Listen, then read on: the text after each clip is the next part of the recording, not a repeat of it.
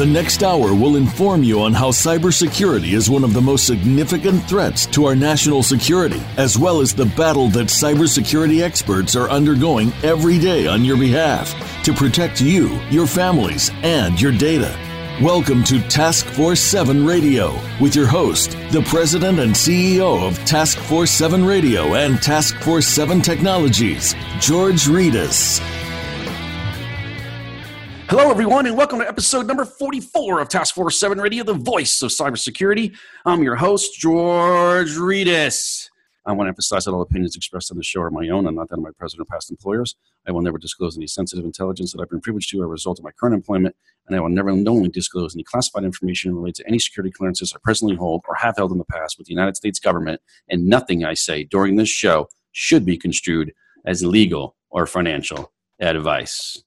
So before we get started, I want to remind our listeners that you can go online to the Cybersecurity Hub and read a recap of tonight's show and get other up-to-date cybersecurity breaking news at their very cool website, www.cshub.com. The Cybersecurity Hub is an online news source for global cybersecurity professionals and business leaders who leverage technology and services to secure their networks. The media professionals at the Cybersecurity Hub are dedicated to providing the latest industry news, thought leadership, and analysis in the cybersecurity space. So again, to check out a recap of tonight's show and get other up-to-date cybersecurity breaking news, go to the Cybersecurity Hub at cshub.com. That's the Cybersecurity Hub at cshub.com. So two words, ladies and gentlemen, two words. Adriana Sanford. Adriana crushed it last week on the show.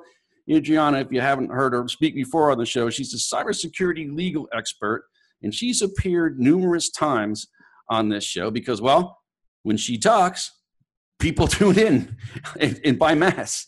So Adriana appeared on the most listened to Task Force 7 radio episode out of any show being available to the public over a 90-day period. That means her show came on, it was available for 90 days on podcast and replay, and right now, she has the fifth most listened to episode out of the 43 episodes we have done, and the other 9 out of 10 episodes have been available for playback at least twice as long. Wow, so she's crushing it for us. She attracts a huge crowd, and of course, we like it when people tune in. I like it. I like when people tune in. That's good. We like it when people tune in to Task Force 7 Radio. Adriana appeared on last week's show to talk about the upcoming California Consumer Privacy Act, otherwise known as the CCPA. That's another four-letter word in some circles, just like the GDPR. But it's all the buzz right now in the cyber legal world because this privacy law will affect many companies and many consumers in the United States. And the cost of non-compliance, well, you're just going to have to tune in and hear what she says about that. And to top it off, she also spoke about the use of cryptocurrencies to commit nefarious acts and all kinds of things and circumvent all kinds of laws. So it was a nice follow-up to our segment, by the way, with Eric Huber the week before. So the two kind of go hand in hand, and I thought it was a great sort of one-two punch on cryptocurrencies. And Sanford knows her cybersecurity legal business, folks. She's an expert. So you're not going to hear someone break down the CCPA and then the use of cryptocurrencies to circumvent sanctions by the United States like this, all in one episode, anywhere else. So if you missed it, if you missed last week's show, not to fear. You can listen to it anytime on playback, anytime you want. That's the beauty of this radio show, just like it is. You can listen to it on playback, on podcast. And I urge you to go back and take the time to listen because she was great. She's always interesting to listen to. Adriana Sanford on last week's episode. That's episode number 43. Task Force 7 Radio. So how do you listen to last week's episode, you ask? Well, I know you're going to be shocked about this, but I'm going to tell you. You can find TF7 Radio on a total of 9 different playback mediums, including iTunes.com, Google Play, TuneIn.com, Stitcher.com, Player.fm, Overcast.fm, Eric Huber's favorite station, ListenNotes.com, the show's very own website at taskforce7radio.com, and of course, the number one internet talk radio producer in the world at voiceamerica.com. So all in all, 9 different options to get your TF7 radio fix. We're everywhere, folks. You can't miss us. If you Google Task Force 7 Radio, you get all your options. Check us out, TF7 Radio Playback at your convenience, 24/7, 365 anytime, anywhere around the globe. And as always, please, please don't forget to subscribe. We love it when you subscribe. So tonight, we're going to have a special guest on the show. His name is Alan Espinosa. And Alan is the current director of security operations for a company called Island Business Systems, a privately held information technology and business consultancy. So he brings more than 21 years of cybersecurity and IT experience spanning various companies, sectors, and industries, ranging from nonprofit organizations to global enterprises, including Siemens and Google. Espinosa has been featured on NBC News regarding ID theft, juice jacking, and ATM skimming, and other personal security concerns. He has written for multiple publications and has presented as a keynote speaker at a number of conferences throughout the country. What's really, really cool about Alan is he currently serves on the board of directors for the InfraGard National Members Alliance. That's a partnership between the FBI and members of the private sector, where he helps lead efforts to protect the 16 critical infrastructures of the United States. So specifically, he is the chairman of the InfraGard Technology Committee, which recommends and implements technology for the organization and partners with the FBI on their technology roadmaps. So Alan, welcome to the show. Thank you very much, George. Really appreciate being on. The pressure is definitely on because of Adriana, so I'm hoping I could at least slot behind her in terms of ratings. But the pressure. She's a tough act to follow, but I'm sure you got a good shot. Thank you very much, George. You know, I really want to thank you first and foremost for your service to our great country. And I'm not just talking about your service through the Secret Service, you know, dating a few years back, but even hosting this program, I see this as serving our country by bringing education and awareness to all. So thank you. Oh, I really appreciate that, man. Thank you very much. And you know what? I always tell people something. They always say, well, when you went to the Secret Service and you went into the private sector, you know, were you missing that sense of purpose? And I said, you know what?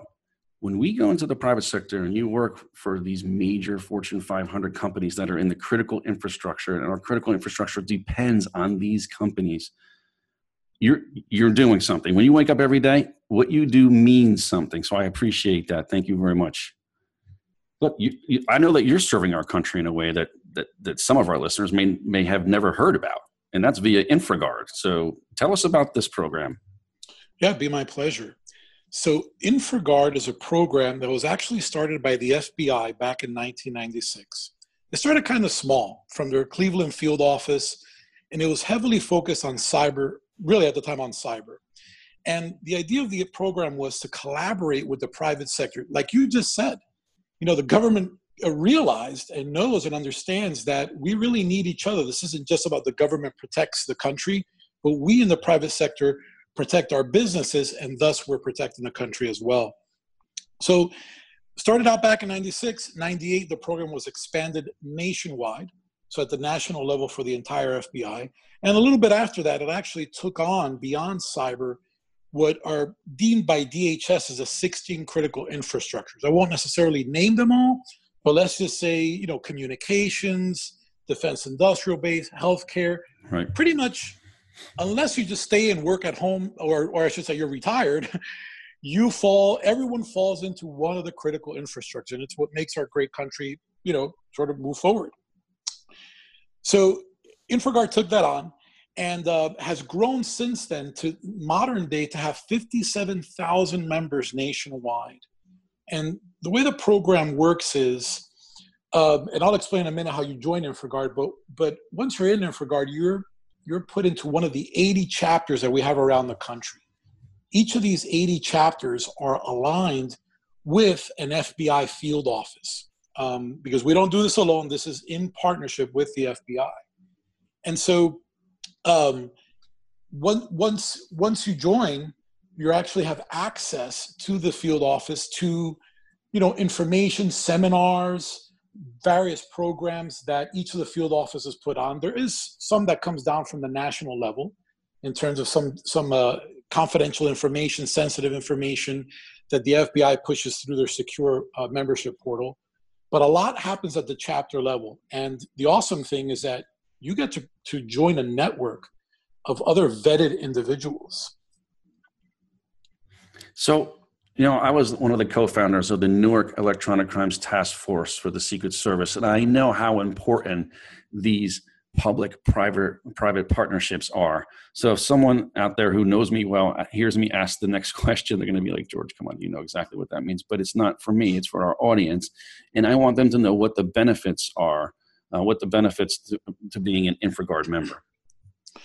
Yeah, you bet. Great question. So in no particular order, number one, as an InfraGard member, you gain access to the FBI Secure Managed Portal. And what you get there is the FBI provides a whole number of alerts and notifications. This is not classified information. You're not an agent, you're not in the government, but it is sensitive information that isn't available to the general public. This isn't something that you can just go online and find somewhere. There's information that they've vetted. So you know this is very trusted information that's going to be relevant to you. It's going to be relevant to your particular sector, your line of work, and helping you and your company to stay secure or to mitigate threats. You gain access, like I mentioned a moment ago, to a network of vetted members. So these are members that, and I'll go, I'll talk a little bit later about the perhaps how you join, but these are members that have been vetted by the FBI. They've gone through a process, and so that's a great sort of a family to join, if you will. And you also, I think more importantly than almost anything, you get to develop a relationship with the local FBI, with a real person. So, the purpose of the program is not just that you receive emails or bulletins and you're reading alerts and such, but part of the purpose of the program is that you are engaged with someone at the ground level at the FBI. So if something does happen, if something happens at your company and you want to report it, you have questions about it, you have someone you could actually pick up the phone and call. You have an FBI agent who's assigned to be the InfraGard coordinator. You pick up the phone and you call that person.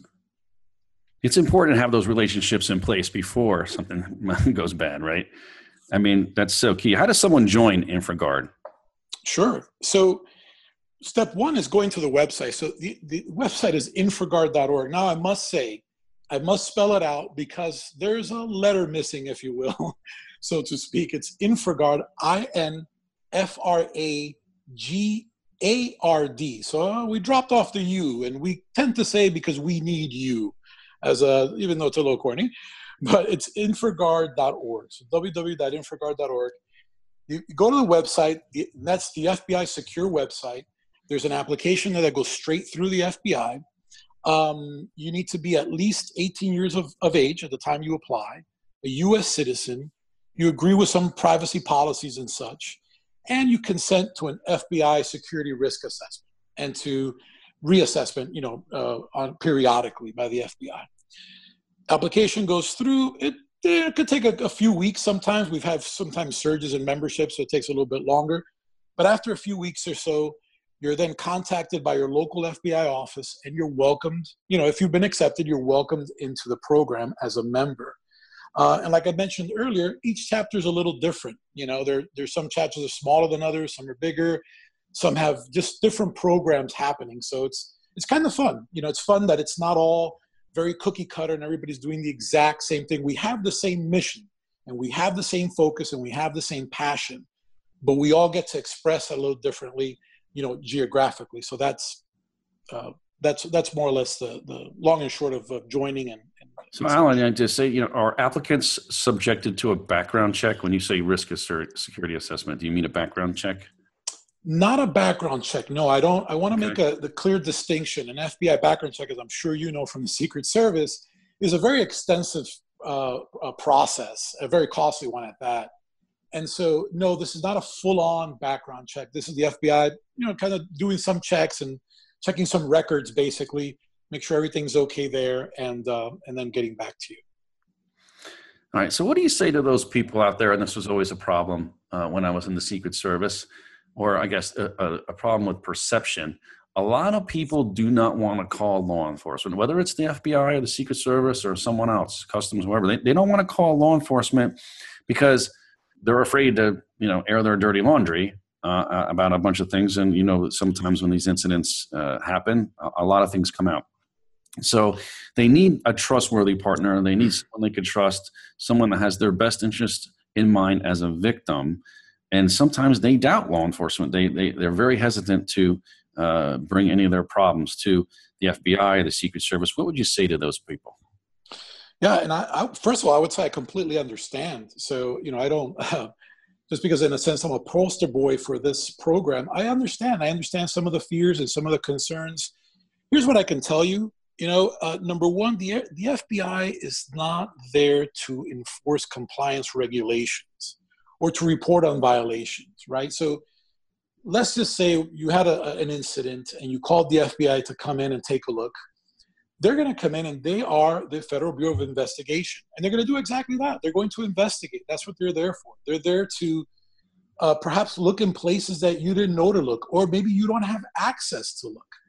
And so they're coming to partner with you. They're not coming as an adversary to try and fix your company or tell you what processes to run and such.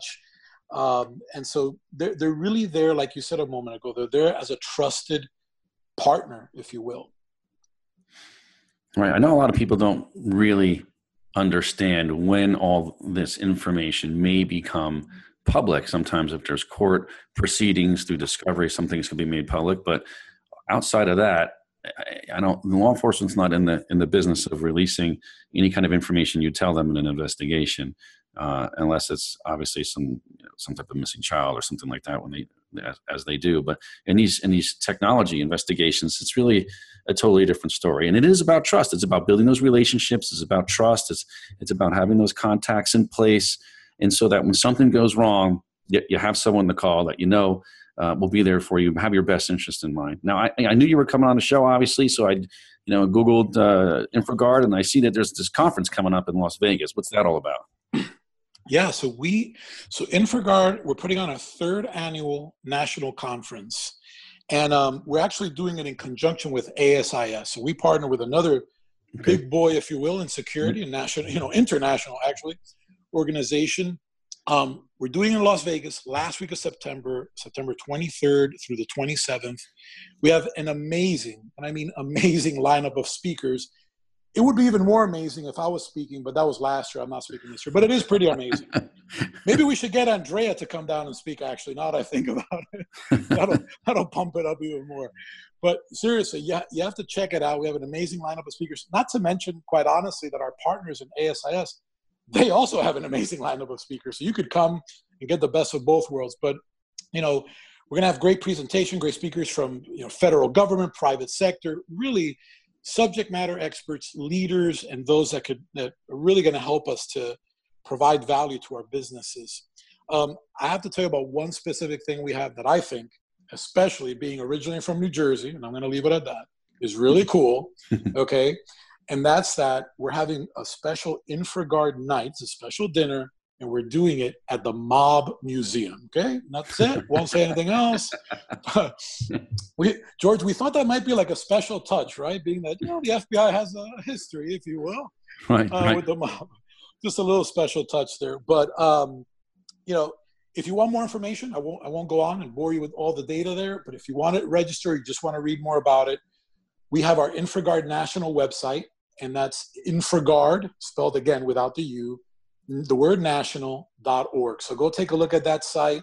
That's where you could read more about, just kind of what we're up to as the National InfraGard Members Alliance, which is, the body, if you will, the 501c3 that oversees the chapters. And that's where I'm a board member. So take a look at the site, read more about the conference. I'd love to see you there. If you see me there, give me a high five. Love to meet you as well. Awesome. So, Alan, we're going to take a little time to hear from our sponsors, but we'll be right back to talk some more shop in just a few minutes. So, hey, if you're a social media junkie, don't forget to follow TF7 Radio on your favorite social media platform. Follow us on LinkedIn by searching at Task Force 7 Radio, and on Facebook, Twitter, and even Instagram by searching at TF7 Radio for any inquiries sponsoring the show or suggestions for topics or guests, as well as other business communications.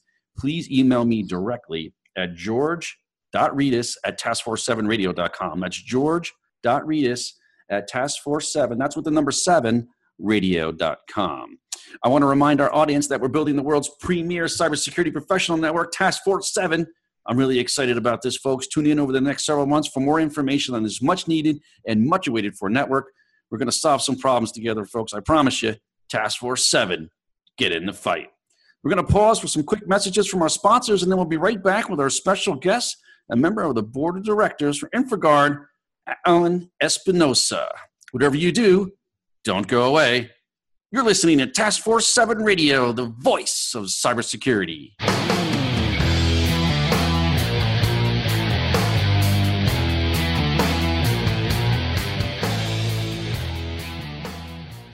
Become our friend on Facebook. Post your thoughts about our shows and network on our timeline. Visit Facebook.com/Voice America. Improve the efficiency and effectiveness of your security operations with DFLabs security orchestration, automation, and response technology. Automate threat containment, orchestrate incident response, and measure operational performance with DFLabs IncMan SOAR platform. Leverage your current security resources to minimize incident resolution time, maximize analyst efficiency, increase the number of incidents handled, and reduce overall risk. IncMan SOAR acts as a force multiplier, enabling your security team to do more with less. Streamline the full incident response lifecycle automation process today. Keep your cyber incidents under control with DF Labs. Visit dflabs.com/GF7 to request a look at IncMan SOAR live in action. Account takeover is the fastest growing form of cyber attack. Criminals exploit compromised accounts for financial gain, often causing irreparable and long-term damage to finances and reputation. Many companies think they're protected. They believe using a password manager, multi-factor authentication, behavior-based technology, password rotations, or solutions that scan the deep and dark web is enough. Yet the account takeover problem only continues to get worse. SpyCloud combines human intelligence and automated technology to prevent account takeover for your customers and employees. We recover stolen credentials early in the account takeover lifecycle before the credentials are sold on dark forums. Check your exposure for free at spycloud.com.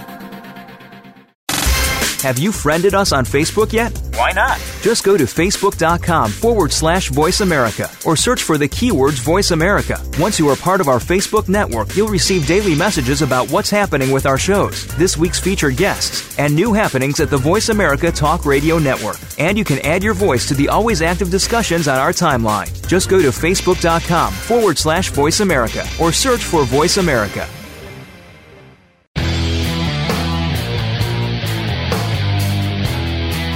You're listening to Task Force 7 Radio with George Rettas. If you'd like to find out more about our program, please visit the website at taskforce7radio.com. Again, that's taskforce7 with the number 7, radio.com. Now, back to this week's show. Here again is your host, George Rettas. Welcome back to Task Force 7 Radio, the voice of cybersecurity. I'm here with our special guest, the Director of Security Operations for Online Business Systems, Alan Espinosa. So, Alan, let's talk about your day job. We were talking about InfraGard in the first segment. And aside from your work with InfraGard, I know that you recently started a new role. So there's a lot of great opportunities out there in the DFW area. What led you to this particular role? Yeah, George, you know, you're right. There are a lot of great opportunities. This area is just exploding. The growth is amazing. A lot of great companies out there, great opportunities. I came across this opportunity with Online Business Systems, and I just couldn't ignore it. Number one, the company's been around for 32 years. If you're in IT, at least in my experience, if you're in IT and and you've been around as a company for 32 years, it's either because you've really learned how to pivot and be successful, or in some cases, it's because you're the only person in the company, as I have found. In this case, it's not. So it wasn't one person. And more importantly, to be frank, is my managing director, Patrick Hayes. He's really a pioneer in cybersecurity, and I won't rattle off his resume, but he's just an amazing guy. And what attracted me more than anything was, just sitting and talking with him and realizing, wow, this is someone I could work for that really believes in me, that really believes in empowering his staff and investing in them and doing the right thing by the customer. And I thought, wow, this is crazy. This is just, I have to jump on this. And so I did. So, when I talk to you, first of all, it's nice when you got a good manager, right? You can't put a price on the person you work for. And I tell that a lot of times when people are mentoring people and they ask me about jobs and what they're doing and the positions and the roles and the responsibilities they have in the person that they're going to work for. Right? It's important. It's very, very important. And look, as I've gotten to know you over the last few weeks, it sounds to me like you're a people person. You're very people focused, right? You know, I even know you're a certified life career coach, right? Yeah, that's correct. I am. Right? And you're mentioning in the way you talk about your boss and your managing director. What's your leadership style, or what can you share with our listeners about how you lead your teams? Absolutely. So I like to say that my leadership style is to equip, empower, and encourage. And so I just think that, you know, the days are gone, or long gone, of people sitting in a cube and you just told them, you know, gave them an assignment to do and they just sat there and did this one thing. You know, those days are gone, and I'm glad, very glad for that. But what I have seen is there is more and more empowerment. I don't see a lot of equipping, though, and I see even less sort of encouraging. So my approach, and I think this is true of online business systems as well, is that, you know, really first equipping, making sure that we're not sending people off, or I'm not sending my personnel, my staff off to do something that they don't have the skills to do, you know, or that they don't have what it takes to perhaps get it done, you know, or to learn it. That's number one. So that's kind of the equipping part. Second is empowering, is, you know, not standing over the person, right? Micromanaging or whatever else, but saying, hey, I believe in you. And George, I'm sure you know this from your own career. It does wonders for a person when you believe in them and you empower them. All of a sudden they shine. They do things you never thought they would do. And more importantly, they do things they never thought they would do. And lastly, encouraging. I think that, you know, as they get engaged in whatever they're doing, you know, just continuing to encourage. I have one-on-ones with my staff every 2 weeks, you know, at least, at minimum, and just encouraging, letting them know, not just at the one-on-ones, but, you know, just in passing and talking to them, that, you know, specific feedback, they're doing a good job, and how that is and why that is and what that looks like. So I would say it's kind of my leadership style. So communication, obviously a big factor of your leadership style. Do you think in technology, in the broader technology sector, and even in the cybersecurity space specifically, that most managers take on that leadership style? I can't say they do. You know, I don't want to talk bad about folks, but I can't say they do, you know, and I think a lot of folks mean well, and I think a lot of folks, they just don't necessarily see that. But especially, I would say in info security, you know, and in IT in general, you're so focused on the technology, right? That becomes the focus. And we, to some degree, lose focus about the people and investing them. I'm not afraid, actually, to lose my employees. I've told them that. I told them that the first day I met them. I said, you know, of course we're here to do a job, right? And we want to do that well. But I've told them, I'm happy for you to grow. And you know, I'd hate to lose you, of course, but I'd love for you to grow and take on a new opportunity, that achieve your dreams, go for it.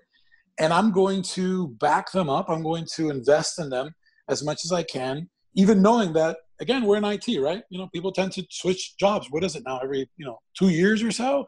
It happens. But yeah, I mean, like when you're talking about mobility, especially, the way I like to look at it, if you have somebody that worked for you and they're getting ready after a couple of years to move on to another job that may be more challenging for them and provide them more diverse opportunities in terms of advancing their skill set, the way I look at it, that's a success in my mind. That's a success. That's a representative of you as a leader preparing that person for the next step in their career. And I think some people don't look at it that way. They become offended. So, how could you possibly leave me? Also, hold on a second. You know, the person's not going to stay there forever. I mean, you know, when you think about someone's career, a lot of times, especially when we put together programs for people coming out of college. And we put specific programs together in corporations across America for kids to come out of college and then stay in a certain job only a certain period of time and then move to another one for like their first, few years. And they keep moving around and gaining that diverse experience because they become such a valuable employee. And then they're really difficult to keep. That's the bad part. But they become such a valuable employee. And that's key. And I think that, it's essential that we have good leaders with good communication skills and an understanding of what these people are going through. So how do you think we as cybersecurity leaders can invest in the next generation? Well, I'll tell you, first of all, I'll say that I think there are a lot of great InfoSec schools and programs out there. There really are. I know there are here locally for me, but the question that I ask often is, are they teaching soft skills? You know, the technical skills, a lot of great books written, right? The internet is filled with lots of great information. I have one of my security analysts he's straight out of high school. Just so you know, literally straight out of high school. He just graduated. He's brilliant and has a ton of knowledge. And so, you know, there are ways of acquiring that knowledge, but the soft skills. So I don't know necessarily that the schools are teaching soft skills, whether at all or adequately. So I think our single biggest investment in the next generation is to mentor them, number one, not hand them a book, not tell them go to some website and watch the video, although those can be very good, and I'm not dogging them because they can, but to mentor them, to have the one-on-one, and in particular, to mentor them on the soft skills, like you just said a moment ago, communication, which is the biggest one, okay?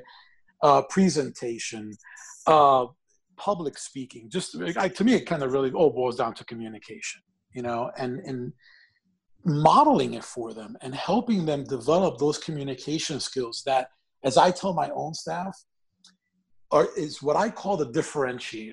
When I sit down with my guys, my team, and we've talked about their professional development, I always say to them, the differentiator for you is not necessarily going to be your technical skills, because at some point there are going to be a lot of very talented people, and maybe even an excess at some point in the future. It's certainly not now, but at some point. But the differentiator is going to be the soft skills. Can you effectively communicate? Can you communicate, as I have found through my 20 plus years in IT, can you communicate with the C-level, right? They don't speak tech. They speak business. Can you talk to them business and translate that back to tech? You know, so this is so true when you talk about communication skills and social skills, like interpersonal skills. I mean, they could be the differentiator, because some people are so technical and they're so into the bits and the bytes. And if you have, you know, two people that are equally technically capable, this communication skill can be the differentiator between maybe getting a job or maybe getting a promotion, especially when you have influence and persuasion and negotiation skills. Those types of soft skills can be very, very convincing. And so, what would you say cause you to want to invest in and give opportunities to others? Like, what is it? For me, I got to tell you, I mean, I like to do it. It's kind of like selfish. Like it makes me feel good. You know what I'm saying? I hate to say it. It's a little bit selfish on my part. I like to do it because it makes me feel good. Everybody has a different motivation. What about you? Sure. Well, agreed. I have to agree. It does feel really good. Yeah. I'll tell you a really quick story, because I am known to tell. I'm Cuban, so I tell very long stories. But I promise this won't be quick. So I went from being a bank teller, and there's a lot behind this, but being a bank teller to getting an interview thanks to a friend at a small consulting company in New York City. And showed up to the interview with the CEO, gave him my resume where I had zero IT experience, okay, other than playing with my Windows 95 machine and 3.11. And so I hand this gentleman my resume, and I have on there, you know, Microsoft Office Suite. And at the time, Microsoft Access was like the thing, you know, everybody was hiring for that. If you recall, it was the thing, right? Right? And I had on there that I knew Access. George, I knew how to click on the button with the wizard to create something in Access using the wizard. That was the Access that I knew. So long story short is, I'm sitting there in the interview, gentleman, smart guy, looks at me and he says to me, "You don't really know this, do you?" And I thought, oh crap, this guy figured me out. And I just looked at him and I said, "You know what, sir? I don't actually." And he said, "I like you.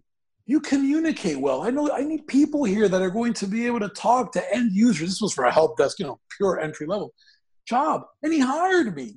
And it's unbelievable. I look back at that and think, that's unreal. This guy, I lied to his face, which I don't recommend, by the way, and I also don't do anymore. For the record, okay? But I lied to his face, and the guy gave me an opportunity because he saw something in me. And man, that just fired me up. And I just feel like, you know, I want to do the same thing. I want to see in people, you know, maybe what they don't see in themselves. And I want to give them that opportunity. And it completely changed my life, as you can imagine. I'm here, right? I'm not at the bank anymore or doing whatever else. I'm here. And so it's just, yeah, that's what really motivated me. Alan, how do we we're talking about talent here. We're talking about the future generation. How do we attract more minorities into this space? There's so many opportunities. There's hundreds and thousands of jobs open in cybersecurity. How do we go about doing that? A lot of people look to you for inspiration. Oh, great point, George. And coincidentally, I'm actually looking for bilingual speakers in my case. But man, you know, I think it's investing in the communities. You know, we think about, you know, maybe sometimes even lower socioeconomic communities and such, and we kind of miss out on the science, technology, and you know, kind of STEM, right? We miss out on that with those communities. And I'm not an education expert, but I really think it's starting at the ground level. It's starting at the schools. And again, you know, through the teachers, through the programs at the schools, through the programs at neighborhoods, you know, conveying and making, conveying to them, to the children, that there are and there will be opportunities for them in technology. And that regardless of where their grades are today, I think that's, I won't get into that, but I think, I remember from my own upbringing, I was a horrible student, okay? I mean, a horrible student. And I, you know, I don't want to pat myself on the back, but I want to say, hey, I did okay. Let's just put it that way. I did all right. So I think it's investing in them. And, you know, if I may say, actually my wife and I started are in the process of starting a nonprofit by the name of Petals, which stands for Providing Essential Tools and Life Services, to actually reach out to those communities. You know, we have a number of things in store there, and someday later, I think we could talk more about that. But, you know, part of it will be, aside from, you know, teaching English, which is really important in those communities, but talking about technology, bringing the technology to them.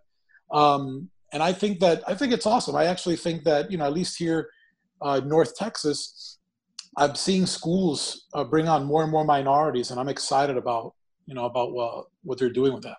That's great. Do you have a website for that organization yet, or are you just in its infancy right now? It's in its infancy. We just created the board of directors, going for an advisory board soon, but in its infancy, but big dreams, but I'll be back with it, I promise. Well, any way that I can help out with that, you let me know. This is a passion of mine, and I love this stuff, and I love getting out there with the kids in the communities, and I think you're right. At the bottom line, it's incumbent upon us to get out there to make sure that we explain what the opportunities are and help these kids build a roadmap to get there.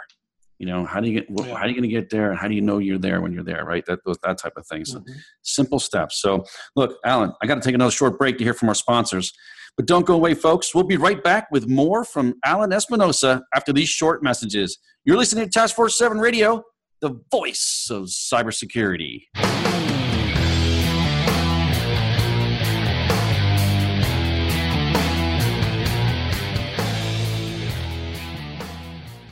Become our friend on Facebook. Post your thoughts about our shows and network on our timeline. Visit Facebook.com/Voice America. Improve the efficiency and effectiveness of your security operations with DFLabs security orchestration, automation, and response technology. Automate threat containment, orchestrate incident response, and measure operational performance with DFLabs IncMan SOAR platform. Leverage your current security resources to minimize incident resolution time, maximize analyst efficiency, increase the number of incidents handled, and reduce overall risk. IncMan SOAR acts as a force multiplier, enabling your security team to do more with less. Streamline the full incident response lifecycle automation process today. Keep your cyber incidents under control with DF Labs. Visit dflabs.com/GF7 to request a look at IncMan SOAR live in action. Account takeover is the fastest growing form of cyber attack. Criminals exploit compromised accounts for financial gain, often causing irreparable and long-term damage to finances and reputation. Many companies think they're protected. They believe using a password manager, multi-factor authentication, behavior-based technology, password rotations, or solutions that scan the deep and dark web is enough. Yet the account takeover problem only continues to get worse. SpyCloud combines human intelligence and automated technology to prevent account takeover for your customers and employees. We recover stolen credentials early in the account takeover lifecycle before the credentials are sold on dark forums. Check your exposure for free at spycloud.com. Have you friended us on Facebook yet? Why not? Just go to Facebook.com/Voice America or search for the keywords Voice America. Once you are part of our Facebook network, you'll receive daily messages about what's happening with our shows, this week's featured guests, and new happenings at the Voice America Talk Radio Network. And you can add your voice to the always active discussions on our timeline. Just go to Facebook.com/Voice America or search for Voice America.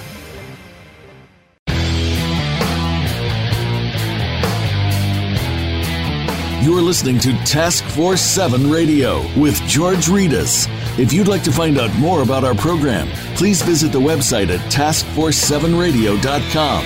Again, that's taskforce7 with the number 7, radio.com. Now, back to this week's show. Here again is your host, George Rettas. Welcome back to Task Force 7 Radio, the voice of cybersecurity. I'm back with our special guest, the Director of Security Operations for Online Business Systems, Alan Espinosa. All right, Alan, we're back, and it's time to rock it. Let's talk about some real cybersecurity topics here, and that's the threats that we face every day. People like to hear about this, cybersecurity professionals especially. What are your top cybersecurity concerns, minus what I've heard you call FUD? What is FUD? What exactly does FUD stand for? Yeah, well, some people define it as fear, uncertainty, and either doubt or disinformation.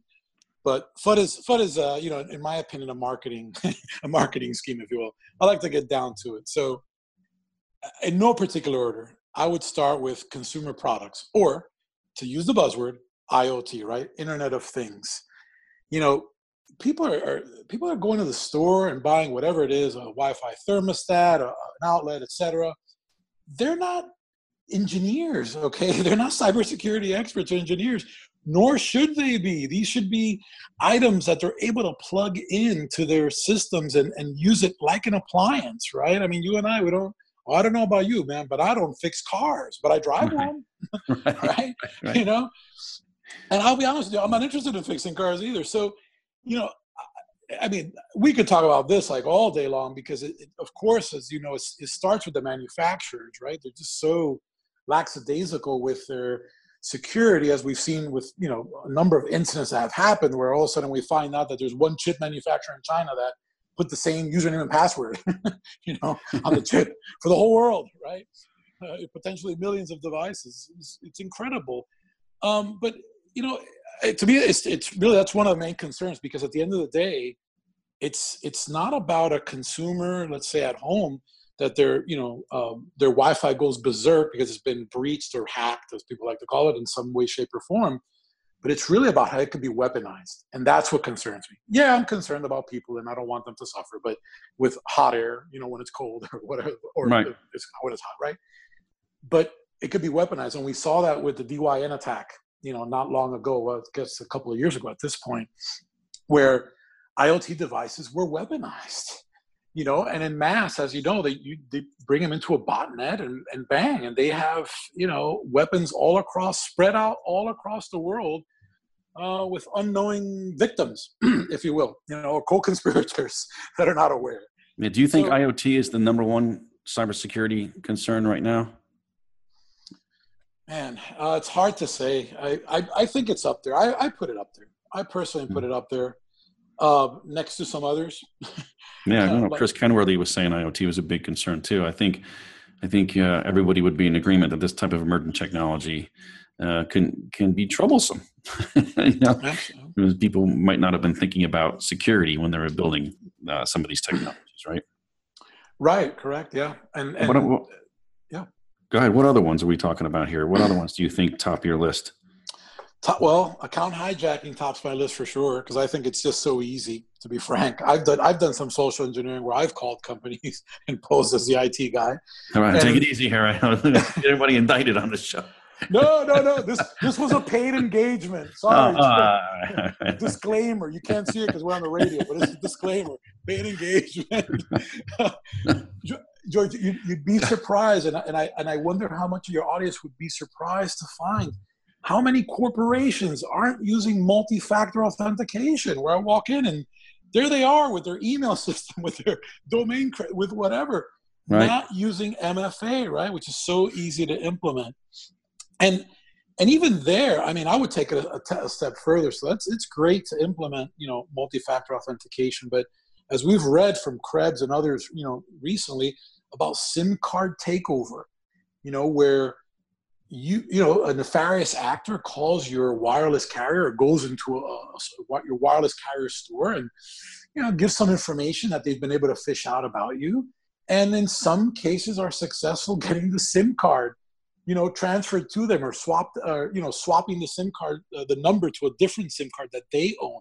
And now all of a sudden, with multi-factor, at least where SMS is involved in particular, now they have access. They have access to your multi-factor code. It's crazy.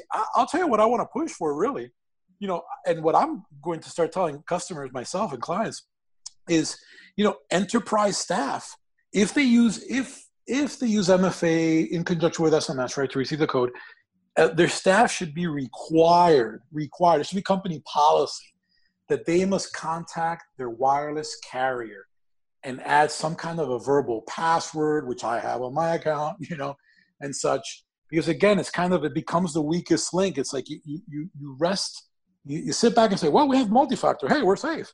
Yeah, maybe. Right. Not necessarily. It oftentimes, it kind of boils down to what I call sort of the weakest link. I'll give you a real quick example of something without going into a lot of detail. But, I came across a company that nefarious actors did all sorts of damage to them because they gained access to their domain name registration, right? And the company actually has great security and actually great processes too. However, the domain name, as we know, when you register it, you're not supposed to at least use the same domain, right? That's as the email address that you're registering for that, that domain. You have to use something else. So a lot of people will go and use the Hotmail, the Gmail, the whatever account, right? Well, right. They did. That's what they did. And it makes sense. I do the same thing with my domains. However, they didn't secure that account. It didn't have MFA. Okay. So you have a Gmail account without MFA. And as you can imagine, what happened after that, right? They were able to socially engineer them. And next thing you know, they have access to the domain name registration, which in a sense gives you access to DNS, right? Depending on the configuration, you could repoint the DNS, and it was a bad time for them. Let's just put it that way. So, do you think that people are the weakest linked in technology right now? We discussed this a few times in past episodes. What's your thoughts? What you say? I kind of hate saying that because people tend to look at me, especially that I'm in technology, and they think, "Oh, you're so full of yourself. You think we don't know what we're doing." But in a sense, yes, in that you can throw all the tech you want. You could spend the hundreds of thousands and millions, for that matter, of money on great tech. The truth is, there really is great tech out there that I'm finding more and more. But at the end of the day, it does boil down to, as we say, the person sitting in the chair behind the keyboard oftentimes. But I want to say this, and I want to be clear. I don't blame them. So yes, I'll agree. It's the weakest link, if you will, but I don't blame them. I don't think everybody in a corporation should be a cybersecurity expert or worried about, clicking on links. But unfortunately, that's where we're at. And we need them. They're part of people are part of our security posture, if you will. You need to really consider them and take it very seriously, and they have to absolutely be a part of your security plan. So we're talking about social engineering. How about business email compromises? I mean, aside from account hijacking and account takeovers, but that seems to be that's a big problem, right? I mean, you just talked about it a little bit with the domain registration, but I mean, once somebody gets in, then they can move, and then the concern is lateral movement, right? And escalation of privileges and so on and so forth.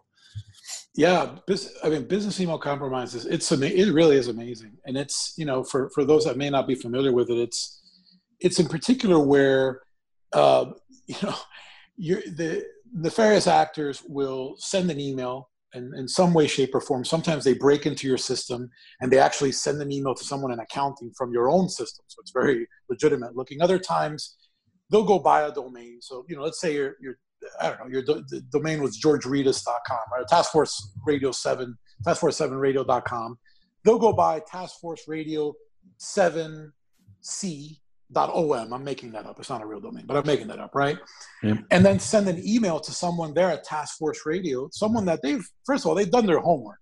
The days of criminals being dumb, although there are many that are, and I'm grateful for them because they get caught, right? But the day that criminals are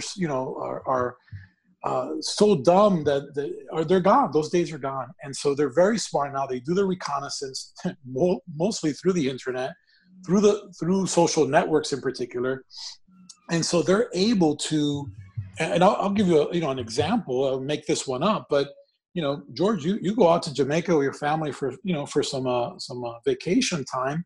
They see that you posted on Facebook, hey, I'm in Jamaica, or maybe your kids did or whatever, and they'll follow up with the person in your accounting department and say, with an email that looks like it's coming from you, or maybe it is, if they've been able to breach your system, compromise your email system, and they'll reach so-and-so at your accounting department and say, hey, this is George. I'm in Jamaica. I don't have much time. I need you to wire $10,000 to this bank account. Do it ASAP. Hey, George, you're the CEO. Who's going to argue with you, right? And they know you're in Jamaica, so that kind of, sort of vetting it a little bit, it seems to match. And there goes the money out the door to typically, by the way, as I'm sure you know, right, terrorist organizations, unfortunately, not just criminals, which is bad, but all kinds of bad things. And the money goes to all kinds of bad stuff, right? Right. So, I really, I think that is definitely a problem. There's all kinds of problems, in my opinion, with business email compromises, because then someone can use that email to send spear phishing attacks, and then really get into cause some real damage. I mean, obviously moving money is real damage, but when you start bringing down huge systems and huge critical systems that companies depend on for revenue streams, that could be really crippling, especially when if you want to be destructive and erase information. I mean, that's even worse if they can't get it back. That's a really big problem. So how about SIM? How about event management and crisis management? How do you think people are preparing for that? Are people war gaming the way they should? Do they have their cert teams ready? Is a process in place? I mean, practice, practice, practice, right? I mean, what do you think? I think some people are preparing, mostly are not. And not only that, but I think, when it comes to security, information, and event management, I would say most people aren't even doing the blocking and tackling well, So, and I get this a lot, because this is what we do at Online Business. Well, part of what we do at Online Business Systems, in particular, my team, where I manage the Security Operations Center, this is what they sit there and do all day. And I have found with folks, as I speak with them in various corporations of all sizes, that they're just inundated with data. They talk a lot about it. They want artificial intelligence, right, and big data. They have a long list of buzzwords that they want to use in technology, and that's great. I mean, those, again, good tools, but are you getting the basics down? What we call basic blocking and tackling. And I found they often aren't, so I can tell you our approach is, we go in there and we figure out, okay, well, we need to really identify assets, right? Companies, depending on the size, they can have thousands of technology assets that are throwing data at the system, at the monitoring system. Right. So first it's, let's identify which ones really are the most meaningful to you, right? Let's look at your risk assessment. Let's assign a risk score to these assets, and let's could talk about incident response and event management for a whole show. We can. I mean, there's so much involved here. There's so much involved here. Especially with the automation of some of these events. I mean, speed is the key. I mean, our adversaries are able to move faster than us right now, and that's not good. We got to close that gap as much as possible. And I think a lot of that, I think process is king. There's no magic button. There's no technology that's going to save the day. Process is king. And I think we can get that down. Then you can align the technology to the process, but automation, robotics, speed is definitely key. And I think if organizations aren't looking to that, if they aren't testing, if they aren't war gaming, you know, once something happens, it's, you know, it's too late after that. I mean, they're going to have a bad day. Just came a really, really bad day. Mm-hmm. One more thing I want to ask you about. I want to ask you about ransomware. I mean, FBI just came out, said, you know, a couple episodes, and the FBI came out and said that ransomware just keeps going up. The incidents are just sort of, they just keep going up and up. Are people paying the ransom, do you think? Yeah, well, unfortunately, some people are. I should say a lot of people are. And the FBI recommends not to, right? They specifically recommend not to pay their ransom, right? That's correct, and I recommend the same, not to pay the ransom. You know, truth of the matter there real quick is, number one, you're giving your money to a criminal, okay, or maybe to a terrorist organization. Number two, a lot of times you don't get your data back, so it's not even a guarantee.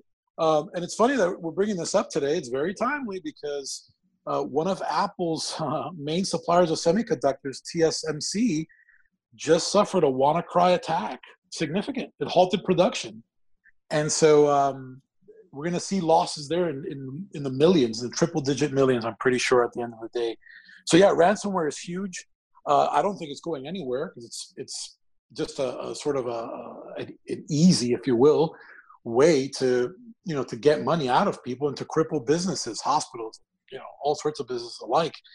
And it's a tough one. It really is a tough one because, again, it goes back, like you just said a moment ago, process, right? And everything we've talked about today, I think it boils down a lot to process with people, not just the technology process, but the people process, you know? And so it's vigilance, it's education, it's all of that. But yeah, ransomware, you know, very scary. You know, it's still very challenging to prevent. And what I do say indeed to clients and my own circle is, do everything you can to prevent it. I always believe in it. Lock your front door with all the stinking locks you can buy. That's great. But be prepared for the break-in, okay? Be prepared. And what I find amazing is, in particular with ransomware, is that a lot of the times companies are held hostage because they don't have good backups. So their data is locked up, and they just don't have good backups. Folks, backups, they're not that expensive. It's not hard. Per se to take care of backups. I mean, some companies that don't have a proper recovery and resilience plan, they don't have the backups, and the only way to get the information back is to pay these people. You're just in a really tough spot because, like you said, you're paying criminals. I mean, where's that money going? I mean, the money's going to not a good cause, right? Obviously, there's all kinds of nefarious things we can name. We can list a whole bunch of things, but it's just not a good situation. So I guess the you should think about it. The problem is now. And to have the resiliency plan in place, get your backups ready, and then, you know, the time it takes to restore everything is also key. The time it takes to recovery is important too. It can't take forever. Your business suffers, you know, so much, and then you're in trouble again. But Alan, look, it was an honor and a privilege to have you on the show. It was a lot of fun. I appreciate you coming on. I hope you come back often. Yes, sir. Thank you. Indeed, an honor and a privilege for me too. Thank you, George. Hey, and a big shout out to all the InfraGard members out there. Keep fighting the good fight. We appreciate all of you, and also appreciate the FBI, of course. And, you know, this is a good cause. You know, look up the websites that Alan sent and mentioned, and all the information's there, especially about that conference coming up in Las Vegas. It sounds like it's a good time. So, okay, folks, we run out of time once again, and that seemed fast. I think they're going quicker and quicker these days. But before I go, I want to remind our listeners that you can visit the Cybersecurity Hub to read a recap of tonight's show and get other up-to-date cybersecurity breaking news at www.cshub.com. That's the Cybersecurity Hub at cshub.com. Thanks for tuning in. You're listening to Task Force 7 Radio, the voice of cybersecurity. Stay frosty out there.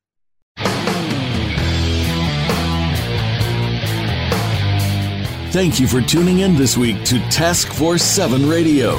To learn more about Task Force 7 Radio, please visit our website at taskforce7radio.com. Be sure to join your host, George Rettas, again next Monday at 8 p.m. Eastern Time, 5 p.m. Pacific Time on the Voice America Business Channel.